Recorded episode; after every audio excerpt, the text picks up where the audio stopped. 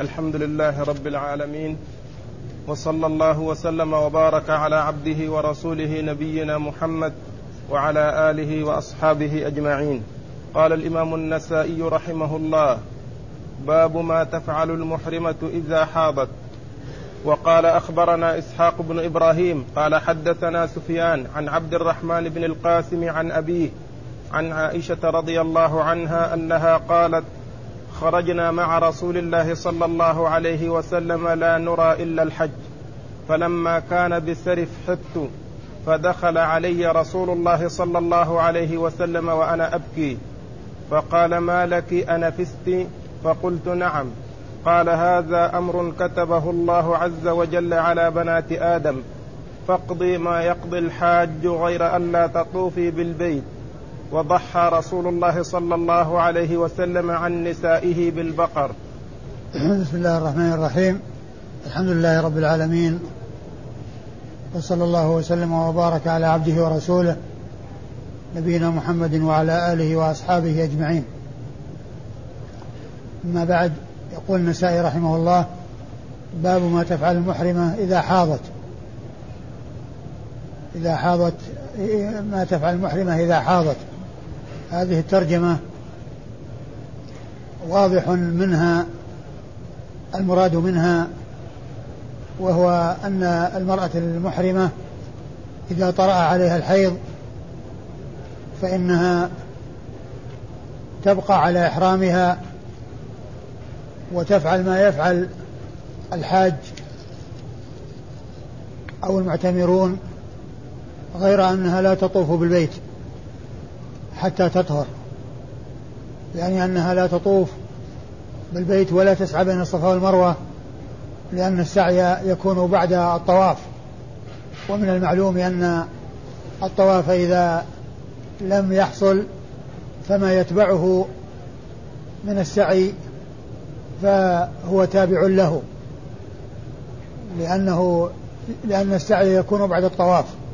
وقد أورد النسائي رحمه الله حديث عائشة رضي الله عنها أن أصحاب رسول الله صلى الله عليه وسلم خرجوا مع النبي عليه الصلاة والسلام في حجة الوداع، قالت: لا نرى إلا الحج، يعني أن الحج هو الغالب عليهم، وإلا فإن منهم من كان متمتعا محرما بالعمرة، ومن هؤلاء عائشة رضي الله تعالى عنها وأرضاها. وعائشة رضي الله عنها كانت متمتعة، وقد حصل لها الحيض في الطريق قرب مكة في هذا المكان الذي يقال له سرف، ولما حصل لها ذلك جعلت تبكي، فدخل عليها رسول الله صلى الله عليه وسلم وقال: ما لك، أي أنفستي، يعني أحضتي؟ قالت: نعم. يعني ما لك، يعني ما لك تبكين، ما لك متأثرة. أنفستي يعني أي أحضتي، أي حصل لك حيض. وقد سبق أن مر قريبا أن نفس تكون في الحيض، ونفست تكون في الحيض، ونفست تكون في النفاس، وهي ما يكون بعد الولادة من الدم الذي هو دم النفاس، يقال نفست، يعني في ما إذا ولدت، والدم الذي يكون بعد ذلك دم النفاس. وإذا حاضت يقال نفست. وكل منهما أي الحيض والنفاس أو الدم الذي يحصل في الحيض والنفاس مأخوذ من النفس، وهو الدم، لأن النفس يراد به الدم، وهذا من معاني النفس. ولهذا اشتهر عند الفقهاء جملة، وهي: ما لا نفس له سائلة لا ينجس الماء إذا مات فيه. ما لا نفس له سائلة لا ينجس الماء إذا مات فيه. ما لا نفس له يعني ما لا دم له، يعني كالجراد والذباب وما إلى ذلك مما لا دم فيه، فإن هذا إذا مات في ماء لا يؤثر موته فيه على الماء نجاسة، وإذن فالنفس مأخوذ من النفاس. وإطلاق الحيض عليه أنها يقال فيه نفست، أي أن ذلك مأخوذ من النفس، والنفس هو الدم، والنفس يراد به الدم، لأن هذا من معانيه أنه يقال للنفس يقال للدم نفسا. وفي كلام الفقهاء وهو الذي اشتهر عن إبراهيم النخعي أنه قاله أولا كما قال ابن القيم في زاد المعاد: أول من حفظ عنه في الإسلام أنه عبر بهذه العبارة فقال: ما لا نفس له سائلة، إبراهيم النخعي، وعنه تلقاها الفقهاء من بعده. قالت: نعم.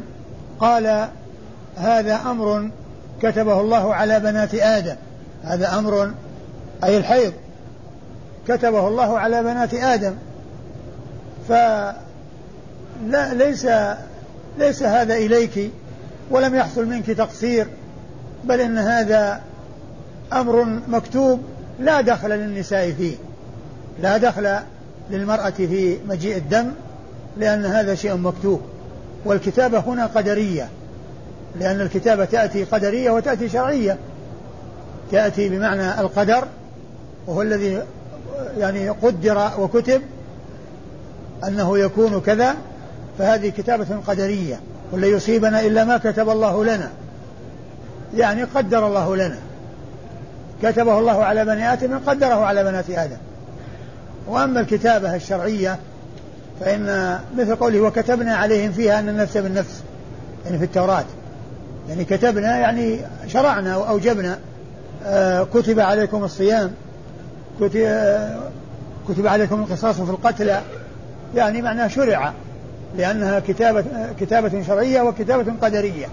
وهنا كتابة قدرية، أمر كتبه الله على بنات آدم، يعني قدره على بنات آدم أنه يكون، وما شاء الله كان وما لم يشاء لم يكن. وإذا فهذا أمر خارج عن إرادتك وخارج عن مشيئتك، فلا تقصير منك، فلم يحصل منك تقصير، وإنما هذا أمر مكتوب مقدر لا شأن لك فيه.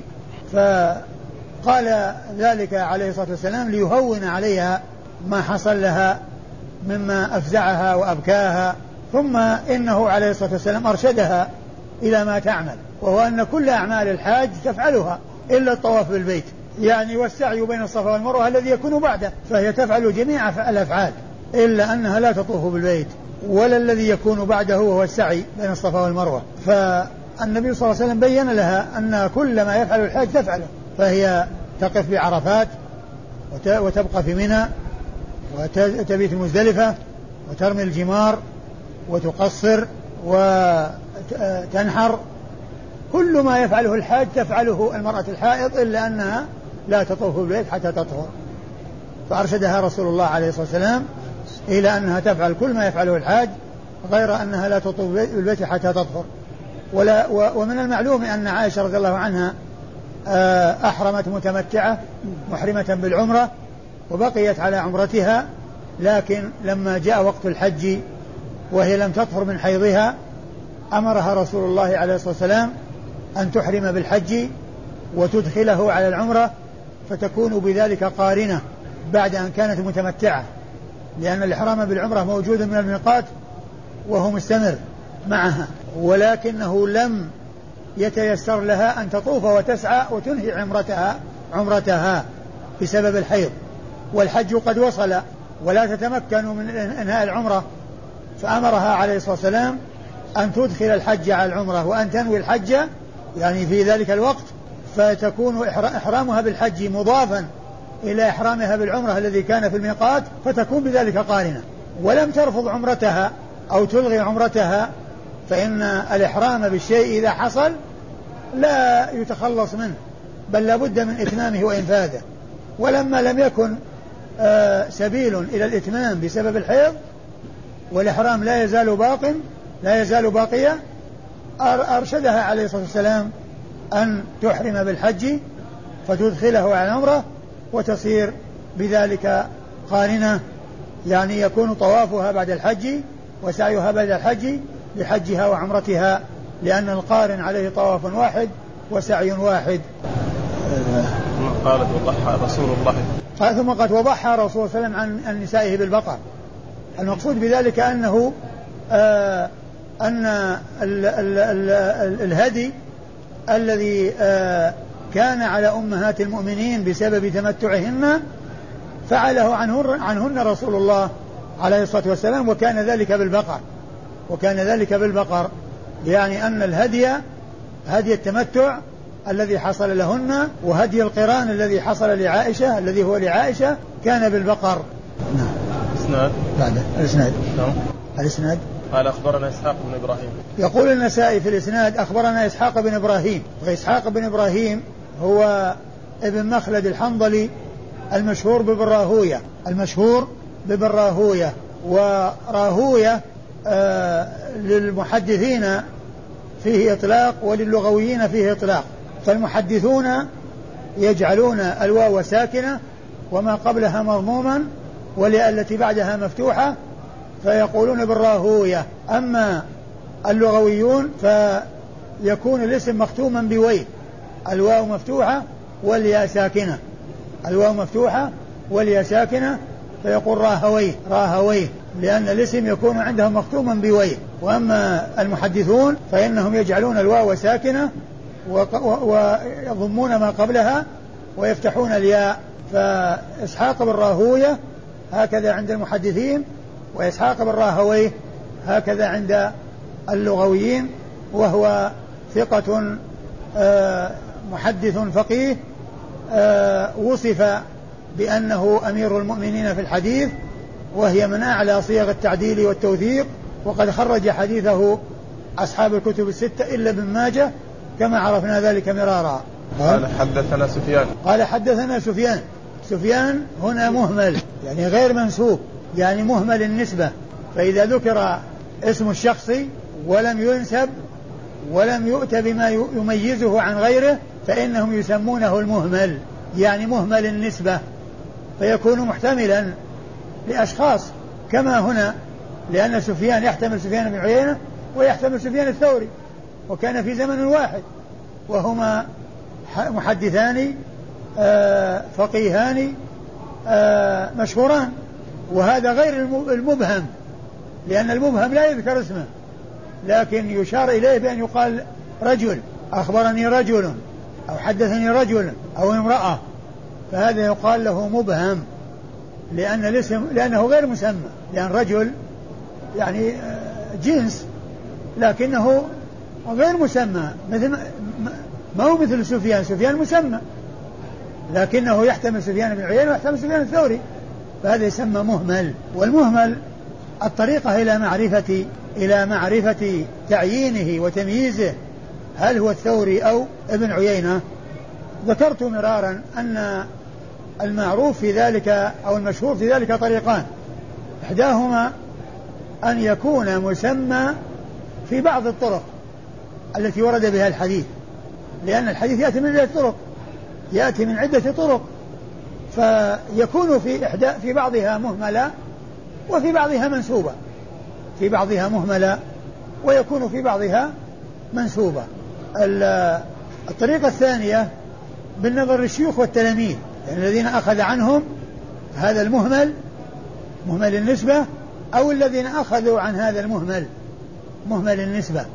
وإذا نظرنا في ترجمة سفيان, في ترجمة الشيخ سفيان وهو عبد الرحمن ابن القاسم, نجد أن في ترجمته في تهذيب الكمال أنه روى عنه السفيانان, سفيان بن عيينة وسفيان الثوري, فإذا محتمل هذا وهذا.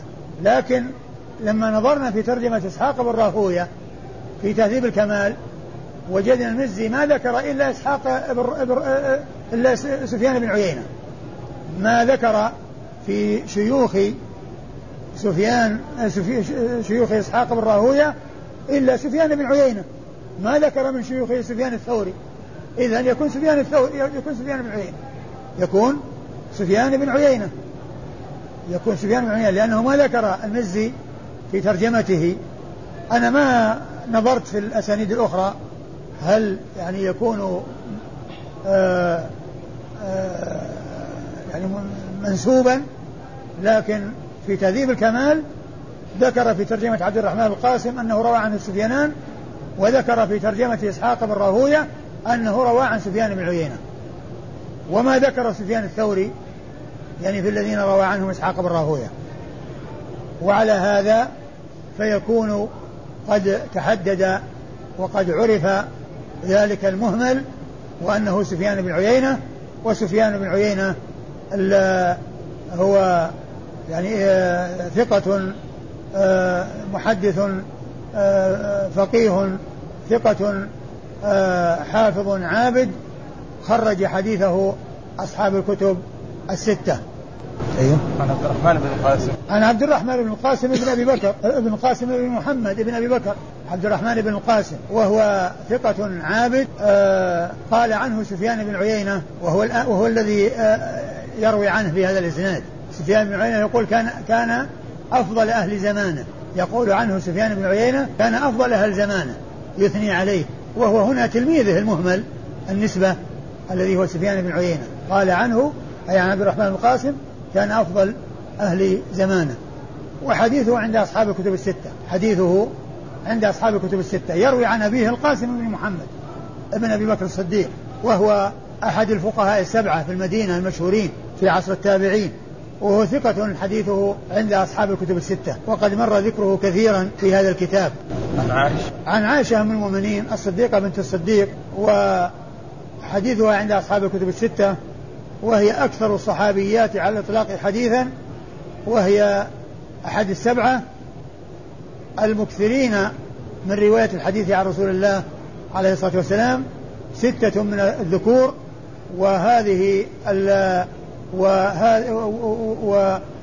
وعائشة رضي الله عنها وارضاها أم المؤمنين الصديقة بنت الصديق، وهم الذين جمعهم السيوطي في بيتين من ألفيته، حيث قال عنهم: والمكثرون في رواية الأثر أبو هريرة يليه بن عمر وأنس والبحر كالخدري وجابر وزوجة النبي. قال: باب ما تفعل النفساء عند الإحرام. وقال: أخبرنا عمرو بن علي ومحمد بن المثنى ويعقوب بن إبراهيم، واللفظ له. قال: أخبرنا يحيى بن سعيد قال: حدثنا جعفر بن محمد قال: حدثني أبي قال: أتينا جابر بن عبد الله رضي الله عنهما فسألناه عن حجة النبي صلى الله عليه وسلم، فحدثنا أن رسول الله صلى الله عليه وسلم خرج لخمس بقين من ذي القعدة، وخرجنا معه حتى إذا أتى ذا الحليفة ولدت أسماء بنت عميس محمد بن أبي بكر، فأرسلت إلى رسول الله صلى الله عليه وسلم: كيف أصنع؟ قال: اغتسلي واستغفري ثم أهلي. ثم أورد النسائي هذه الترجمة: يا باب ما تفعل النفساء عند الإحرام. نعم عند الإحرام. باب ما تفعل النفساء عند الإحرام، إذا حصل لها النفاس، يعني ولدت المرأة وصارت نفساء يخرج منها الدم، ماذا تصنع؟ هذا هو المقصود بالترجمة. أورد النسائي تحته حديث عائشة، حديث جابر. أورد النسائي تحته حديث جابر بن عبد الله الأنصاري رضي الله عنه، الذي يقول فيه إنهم خرجوا مع رسول الله عليه الصلاة والسلام في حجة الوداع، ولما كانوا في ذي الحليفة الميقات ولدت أسماء بنت عميس محمد بن أبي بكر، فأرسلت إلى الرسول صلى الله عليه وسلم تسأل ماذا تصنع، فأمرها رسول الله عليه الصلاة والسلام أن تغتسل وأن تستثفر بثوب وأن تهل، يعني تحرم، تنوي الإحرام وهي نفساء. وكذلك الحائض مثلها، الحائض والنفساء تحرمان، تدخلان بالإحرام وعليهما الإحرام وعليهما النفاس، وهما في الحيض والنفاس، تغتسلان عند الإحرام للتنظف والتهيؤ وتهلان. ولكن كما جاء ذلك مبينا في الحديث السابق، لا يحصل الطواف حتى يكون الطهر، لا يحصل الطواف بالبيت حتى يكون الطهر، ويفعل كما يفعل الحجاج، إلا الطواف بالبيت يعني، والسعي الذي يكون تبعا له يكون بعده. فأسمى بنت عميس امرأة أبي بكر الصديق رضي الله تعالى عنهما ولدت محمد بن أبي بكر، وسألت النبي عليه الصلاة والسلام ماذا تصنع، فأخبرها بأنها تغتسل وأنها تستثر بثوب، يعني حتى لا يسيل منها الدم، وكذلك تهل، يعني تدخل في الإحرام. فهذا هو الذي تفعله النفساء عند الإحرام، أنها تحرم وتدخل في الإحرام وعليها النفاس، وهي في النفاس، لكنها تستعد له بالاغتسال وتستثر. اسناد الحديث أخبرنا عمرو بن علي ومحمد بن المثنى ويعقوب بن إبراهيم. يقول النسائي أخبرنا عمرو بن علي ومحمد بن المثنى ويعقوب بن إبراهيم، هؤلاء ثلاثة من مشايخه، واللفظ للأخير منهم وهو يعقوب بن إبراهيم. عمرو بن علي الفلاس الذي يأتي ذكره كثيرا وهو من النقاد، له كلامه كثير في الجرح والتعديل، فهو من أئمة الجرح والتعديل، وحديثه عند أصحاب الكتب الستة وهو ثقة ثابت حديثه عند أصحاب الكتب الستة. ومحمد المثنى هو الزمن العنزي وهو ثقة حديثه عند أصحاب الكتب الستة أيضا، بل هو شيخ لأصحاب الكتب الستة جميعا. ويعقوب بن إبراهيم الدورقي، يعقوب بن إبراهيم هو الدورقي وهو أيضا ثقة حديثه عند أصحاب الكتب الستة، بل هو شيخ لأصحاب الكتب الستة. وكل من محمد المثنى ويعقوب بن إبراهيم وهما شيخان من هؤلاء الثلاثة ماتا في سنة واحدة، هذان الشيخان للنسائي محمد المثنى ويعقوب بن إبراهيم ماتا في سنة واحدة، وهي سنة 52 و200، أي قبل وفاة البخاري ب4 سنوات، فهما من صغار شيوخ البخاري الذين هم قريبون منه في السن وقريبون منه في الوفاة، لأنه ليس بين وفاتهما وبين وفاة البخاري إلا 4 سنوات. قال حدثنا إيش؟ قال أخبرنا يحيى بن سعيد. قال اللي هو الأخير. نعم. أخبرنا يحيى بن سعيد وهو القطان وهو المحدث الثقة الناقد المعروف بإمامته في الجرح والتعديل، وهو وحديثه عند أصحاب الكتب الستة، وقد مر ذكره كثيرا. قال حدثنا جعفر بن محمد. قال حدثنا جعفر بن محمد ابن علي ابن الحسين ابن علي بن أبي طالب، وهو من أئمة أهل السنة، إمام من أئمة أهل البيت، وهو من أهل السنة وأئمة أهل السنة الذين رووا عنهم الأحاديث، الذين رووا الأحاديث عن رسول الله، رووا أحاديث رسول الله عليه الصلاة والسلام. وهو المعروف بالصادق، جعفر بن محمد المعروف بالصادق، وهو من أئمة أهل السنة، وهو أيضا من الأئمة 12 عند الرافضة الذين يقدسونهم ويعظمونهم ويتجاوزون الحدود فيهم. ومن المعلوم أن الواجب في حق المؤمنين من أهل البيت ومن غيرهم هو المحبة والموالاة والتوسط بين الإفراط والتفريط، لا غلو ولا جفاء، وإنما توسط واعتدال، فلا يغلى في أحد ولا يجفى في حق أحد، كما قال الطحاوي رحمه الله في عقيدته، عقيدة السنة، يقول: وعلماء السلف من السابقين ومن بعدهم من اللاحقين، أهل الخبر والأثر وأهل الفقه والنظر، لا يذكرون إلا بالجميل، ومن ذكرهم بسوء فهو على غير السبيل. فالواجب هو التوسط بين الإفراط والتفريط، ومن كان من صالح أهل البيت فإنه يحب لأمرين: لتقواه ولإيمانه، وهذا هو الأساس، وأيضا لقرابته من رسول الله عليه الصلاة والسلام. وهذا هو مذهب أهل السنة الذين يعرفون لكل منزلته ويعرفون قدر أهل البيت وينزلونهم منازلهم ويحبونهم ويتولونهم ولا يجفونهم ولا يغلون فيهم، وإنما يتوسطون. والذي سبق إلى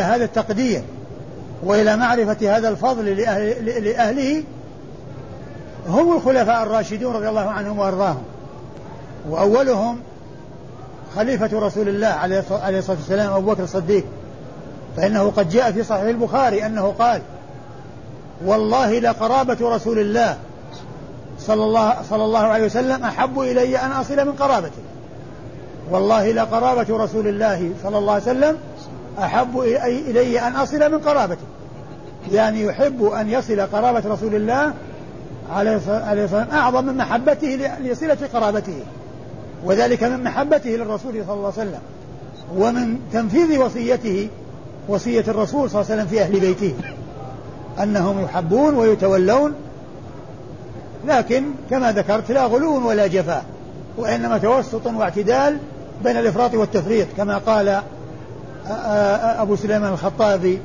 يقول: ولا تغلو في شيء من الأمر واقتصد، كلا طرفي قصد الأمور ذميمه.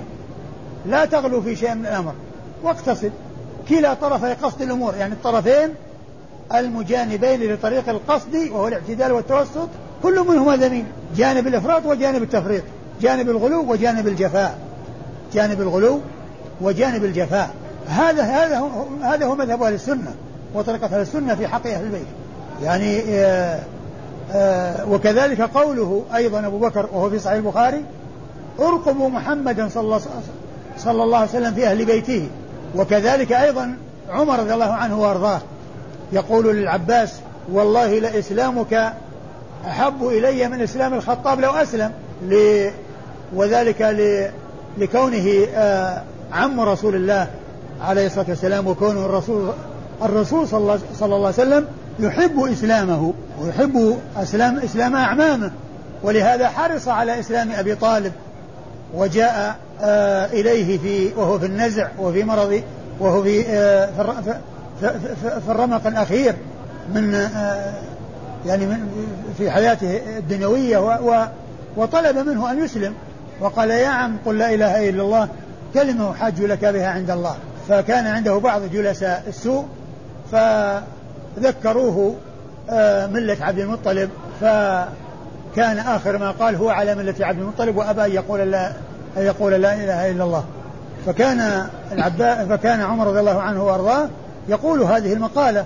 وإذن فهذا هو قول سادات أهل السنة، سادات المسلمين، أفضل من وشع الأرض بعد الأنبياء والمرسلين أبو بكر وعمر رضي الله تعالى عنهما وأرضاهما.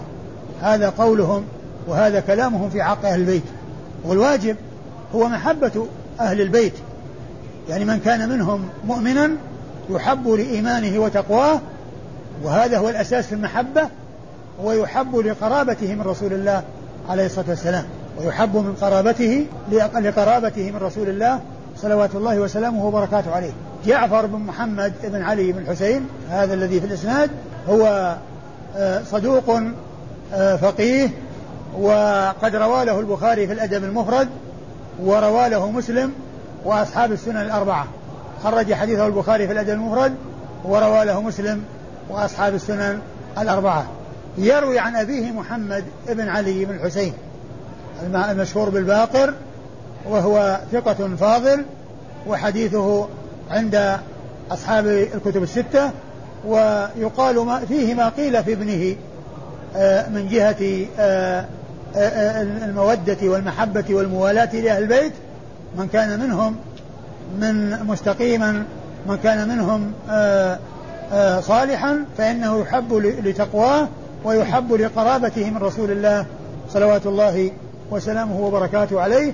هذا هو قول أهل السنة الذين يتولون الجميع ويحبون أولياء الله عز وجل من الصحابة ومن أهل البيت،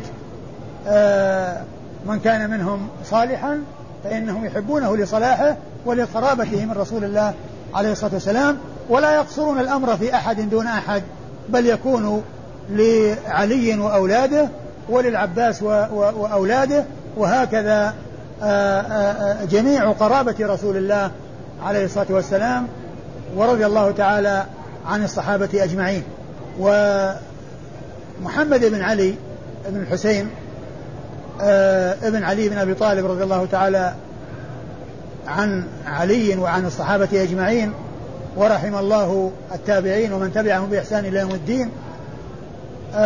يروي عن جابر بن عبد الله الأنصاري رضي الله عنه، وجابر بن عبد الله الأنصاري هو الصحابي الجليل المشهور، وهو أحد السبعة المكثرين من رواية الحديث عن رسول الله صلى الله عليه وسلم، وحديثه عند أصحاب الكتب الستة، قال: باب دم الحيض يصيب الثوب. وقال: أخبرنا عبيد الله بن سعيد قال: حدثنا يحيى بن سعيد عن سفيان قال: حدثني أبو المقدام ثابت الحداد عن عدي بن دينار قال: سمعت أم قيس بنت محصن رضي الله عنها أنها سألت رسول الله صلى الله عليه وسلم عن دم الحيض يصيب الثوب، قال حكيه بضلع واغسليه بماء وسدر. ثم أورد النسائي رحمه الله باب دم الحيض يصيب الثوب، يعني أنه يحك ويغسل، يحك ويغسل. فروى أورد النسائي في هذه الترجمة حديث أم قيس بنت محصن، وهي أخت عكاشة بن محصن الصحابي المشهور الذي هو من أهل الجنة في قصة 70,000 الذين يدخل الجنة بغير حساب ولا عذاب. فهذه أخته وعكاشة بن محصن، وهذه أم قيس بنت محصن الأسدية. إيش قالت؟ أنها سألت، نعم سألت رسول، هي نفسها أي. أنها سألت رسول الله صلى الله عليه وسلم عن دم الحيض يصيب الثوب، فقال حكيه بضلع ثم اغسليه بماء وسدر، الحك يكون لإزالة الشيء المتجمد أو الشيء المتجمع، يعني حتى يعني يسهل غسله بعدما يذهب الشيء المترسب والمتجمع، فإن الحك يزيل الشيء المتجمع. وضلع قيل إنه عود على هيئة الضلع مائل، على هيئة الضلع يكون مائلة. ويمكن أيضا أن يكون يعني بالحك يكون بالضلع، إذا كان يعني من ضلع شيء مأكول اللحم فإنه يحك به، لكن كما هو معلوم مثل هذا يكون نادرا وجوده، وإنما المتوفر الأعواد. ففسر بأن المقصود من ذلك عود يعني يكون على هيئة الضلع في ميلانه، والمقصود من ذلك أنه يحك يعني حتى يزال ما كان مترسبا متجمعا من دم الحيض، ثم بعد ذلك يحصل الغسل بالماء والسدر. والأصل هو الغسل بالماء، والسدر هو لزيادة التنظيف وليس بلازم، يعني بل يعني إذا انضم إليه صار زيادة في التنظيف، وإلا فإن الماء يكون كافيا في الغسل، في غسل النجاسات. النجاسات كلها تغسل بالماء، إلا فيما يتعلق ب ولوغ الكلب فإنه يضاف إلى ذلك التراب، ولا بد من ذلك، أو يعني يضاف إلى ذلك التراب. وهنا ذكر السدر يعني مبالغة في التنظيف، وإلا فإنه يكفي الماء إذا كان وحده. وإذا فدم الحيض يكون تنظيفه، ويكون تنظيف الثياب إذا وقع عليها بالحك، وذلك إزالة ما كان متجمدا مترسبا، ثم بعد ذلك بالغسل. والإسناد يقول أخبرنا عبيد الله بن سعيد وهو السرخسي، وهو ثقة مأمون سني، قيل له سني لأنه أظهر السنة في بلاده سرخسي. وحديثه خرجه البخاري ومسلم والنسائي، قال حدثنا يحيى بن سعيد وهو القطان الذي مر ذكره في الإسناد السابق، وهو ثقة ناقد، حديثه عند أصحاب الكتب الستة كما عرفنا. عن سفيان عن من؟ قال حدثنا أبو المقدام عن سفيان، وسفيان هنا هو الثوري، سفيان هنا غير منسوب، وهو الثوري قد ذكر في ترجمة ثابت الحداد أبو المقدام، نعم، بأنه روى عنه الثوري. فإذا يكون المراد بهذا الرجل المهمل الذي لم ينسب هو سفيان الثوري. وسفيان الثوري هو سفيان بن سعيد بن مسروق الثوري، الإمام المحدث الفقيه الثقة الحافظ العابد، الذي خرج حديث أصحاب الكتب الستة، والذي وصف بأنه أمير المؤمنين في الحديث، وهو من أعلى صيغ التعديل والتوثيق. أيوه، عن أبي المقدام وهو ثابت بن هرمز الحداد.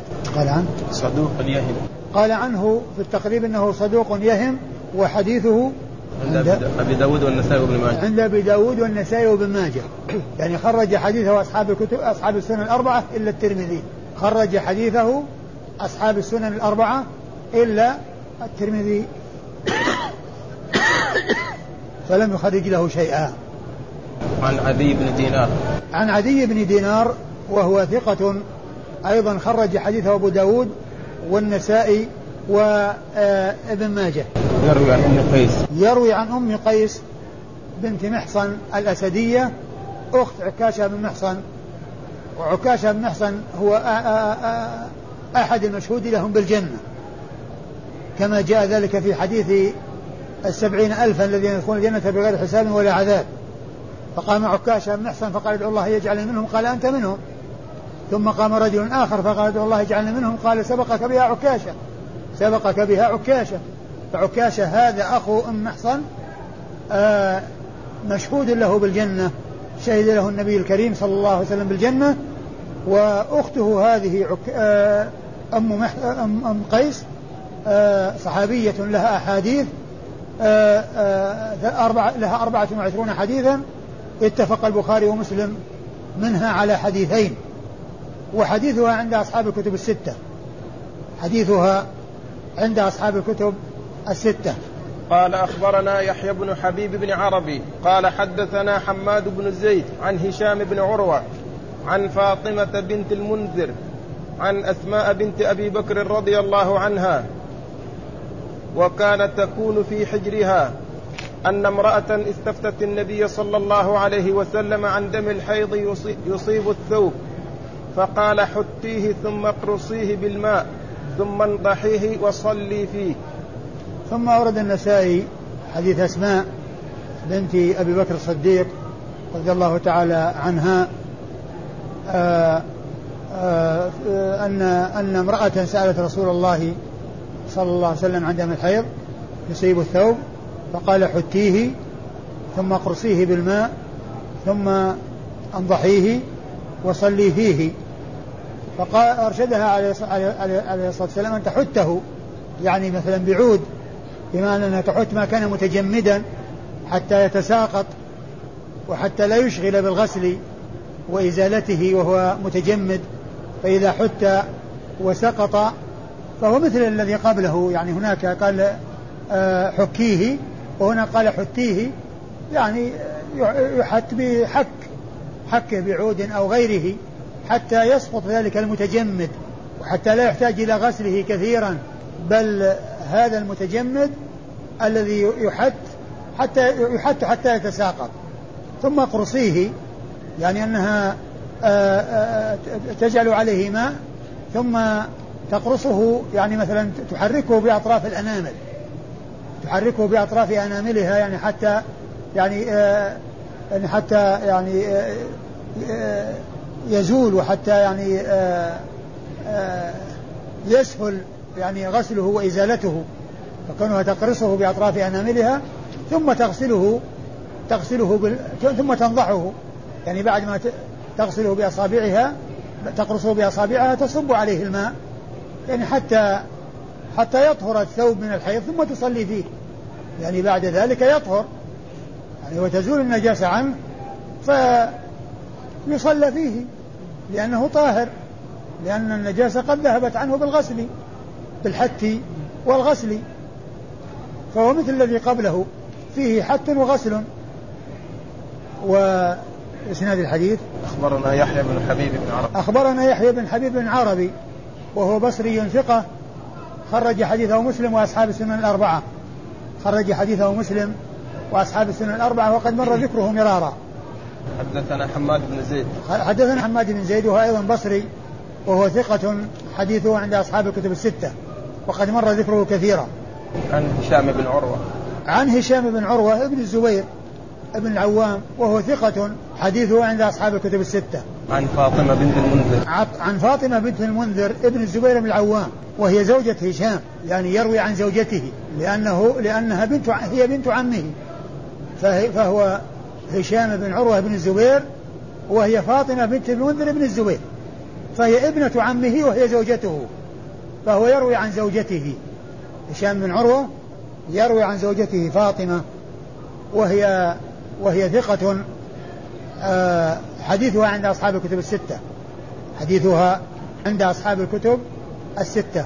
تروي عن أسماء بنت أبي بكر الصديق رضي الله تعالى عنها وأرضاها، وهي الصحابية أم عبد الله بن الزبير، وحديثها عند أصحاب الكتب الستة. قال باب المني يصيب الثوب. وقال أخبرنا عيسى بن حماد قال حدثنا الليث عن يزيد بن أبي حبيب عن سويد بن قيس عن معاوية بن حديج عن معاوية بن أبي سفيان رضي الله عنهما أنه سأل أم حبيبة رضي الله عنها زوج النبي صلى الله عليه وسلم هل كان رسول الله صلى الله عليه وسلم يصلي في الثوب الذي كان يجامع فيه؟ قالت نعم. إنه يغسل ويزال ولكن ليس لأنه نجس بل هو طاهر. فقالت نعم إذا لم يكن به أذى، لكن ليس هذا دليل على نجاسة المني، لأن كونه يحكه ولا يغسله دل على طهارته، لأن الحك لا يكفي بل لابد من الغسل مع الحك. فلما غسل لما حك دل على أنه لا يحتاج إلى غسل، وبذلك فإن المني يكون طاهرا. وإيش الإسناد؟ قال أخبرنا عيسى بن حماد. أخبرنا عيسى بن حماد، عيسى بن حماد التجيبي المصري، ولقبه زغبة، وهو ثقة خرج حديثه مسلم وأبو داود والترمذي. أبو داود والنسائي وابن ماجه. أبو داود والنسائي وابن ماجه خرج حديثه مسلم وأبو داود والنسائي وابن ماجه. قال حدثنا الليث. قال حدثنا الليث هو الليث بن سعد المصري الفقيه المحدث الثقة الثبت، وحديثه عند أصحاب الكتب الستة. قال حدثنا يزيد بن أبي حبيب. نعم. قال حدثنا يزيد بن أبي حبيب وهو أيضا المصري وهو ثقة حديثه عند أصحاب الكتب الستة. ثقة حديثه عند أصحاب الكتب الستة. نعم. ثقة فقيه وكان يرسل. نعم ثقة فقيه وكان يرسل. أيوه. عن سويد بن قيس. عن سويد بن قيس وهو التجيبي المصري أيضا، وهو التجيبي المصري وهو ثقة خرج حديثه أبو داود والنسائي وابن ماجه. أبو داود والنسائي وابن ماجه خرج حديثه أبو داود والنسائي وابن ماجه. عن معاوية بن حديج. عن معاوية بن حديج. إيش قال عنه؟ يقول من صحابي صغير. نعم وهو صحابي صغير، وخرج حديثه البخاري في الأدب المفرد وأبو داود والنسائي. أبو داود النسائي ولا ابن ماجه؟ لا أبو داود النسائي. نعم خرج حديث البخاري في الأدب المفرد وأبو داود والنسائي. يروي عن معاوية بن أبي سفيان. يروي عن معاوية بن أبي سفيان رضي الله عنه، وهو أمير المؤمنين، وهو أول ملوك المسلمين، وهو خير ملوك المسلمين، وهو كاتب وحي رب العالمين رضي الله تعالى عنه وأرضاه.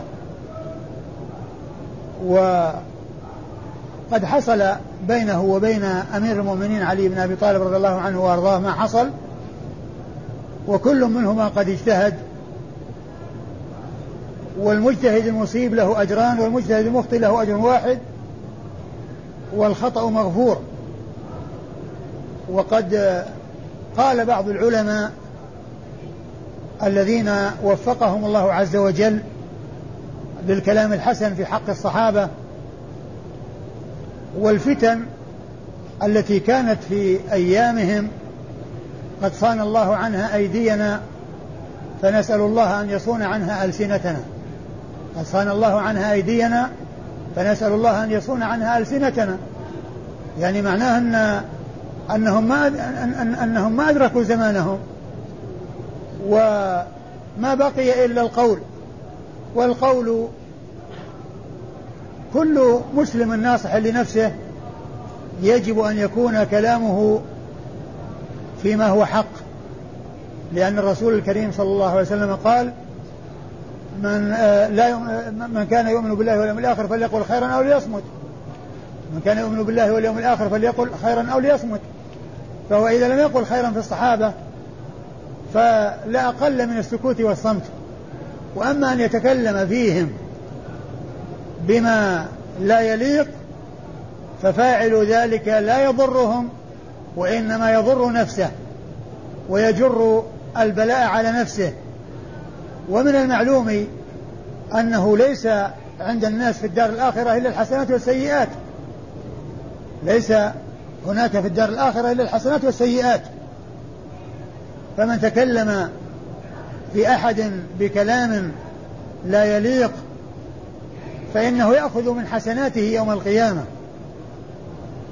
وإذا لم يكن له حسنات أخذ من سيئات المظلوم المتكلم فيه بغير حق ويطرح على القائل، كما جاء في حديث المفلس الذي بينه الرسول الكريم صلى الله عليه وسلم بقوله: المفلس من يأتي يوم القيامة بصلاة وزكاة وصيام وحج ويأتي وقد شتم هذا وضرب هذا وسفك دم هذا وأخذ مال هذا فيعطى لهذا من حسناته وهذا من حسناته، فإن فنيت حسناته قبل أن يقضى ما عليه أخذ من سيئاته فطرح عليه ثم طرح في النار.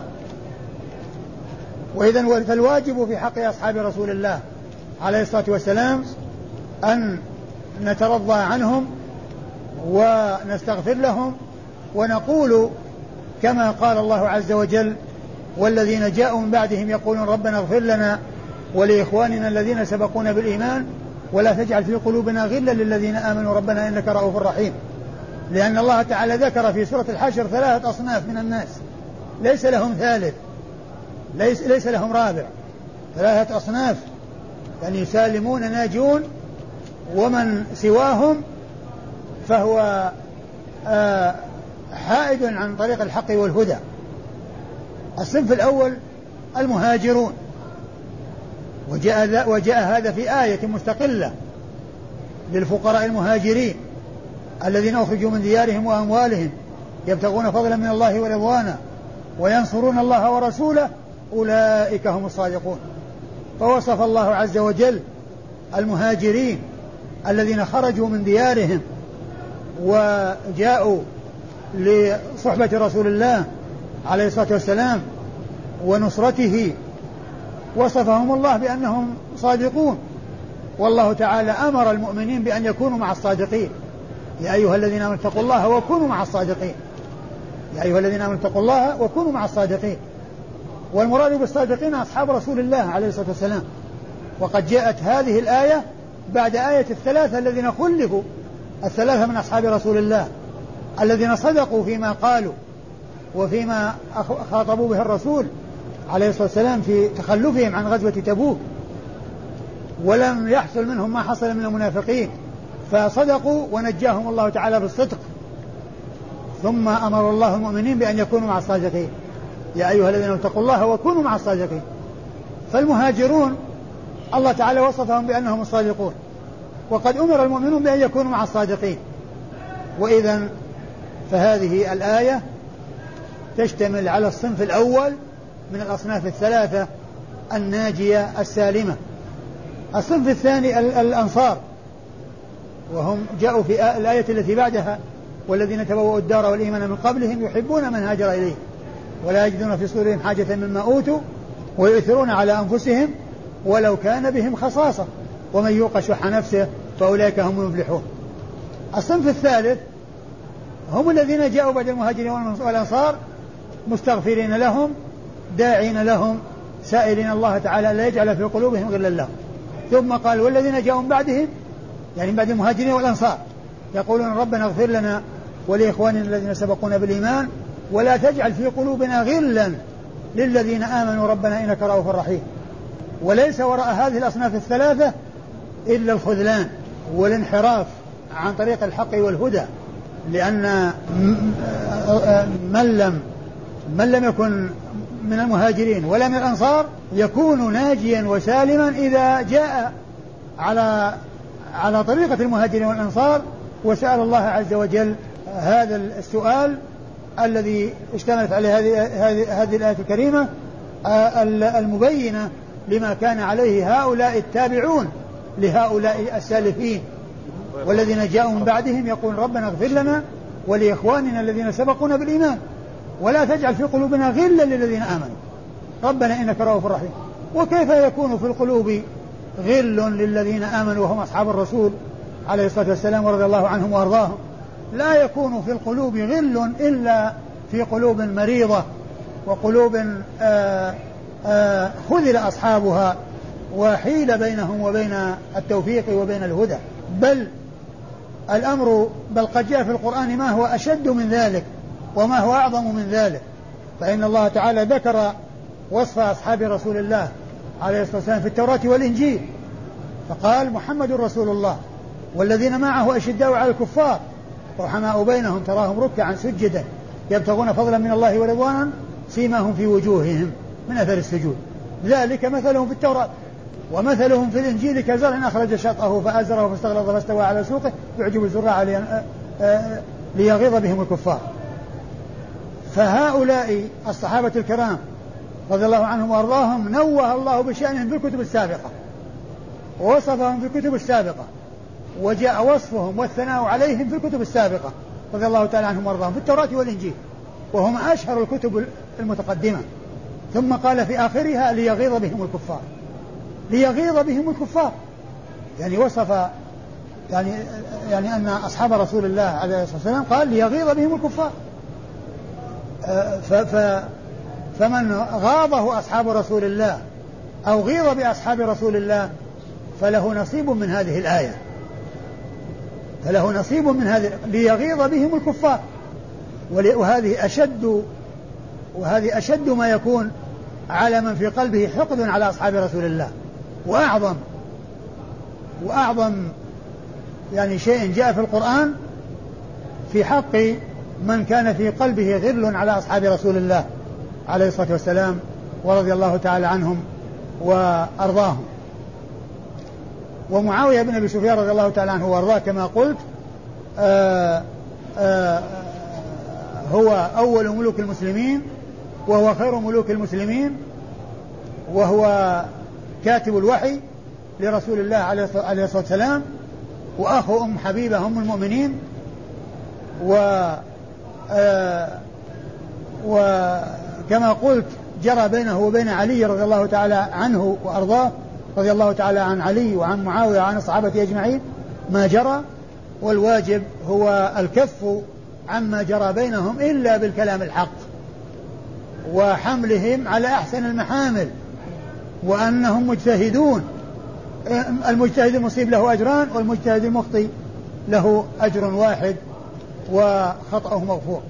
وقد جاء عن بعض السلف أنه قيل له ماذا تقول في معاوية فقال ماذا أقول في رجل صلى خلف النبي عليه الصلاة والسلام فقال النبي عليه الصلاة والسلام في الصلاة سمع الله لمن حمده فقال معاوية وراءه ربنا ولك الحمد.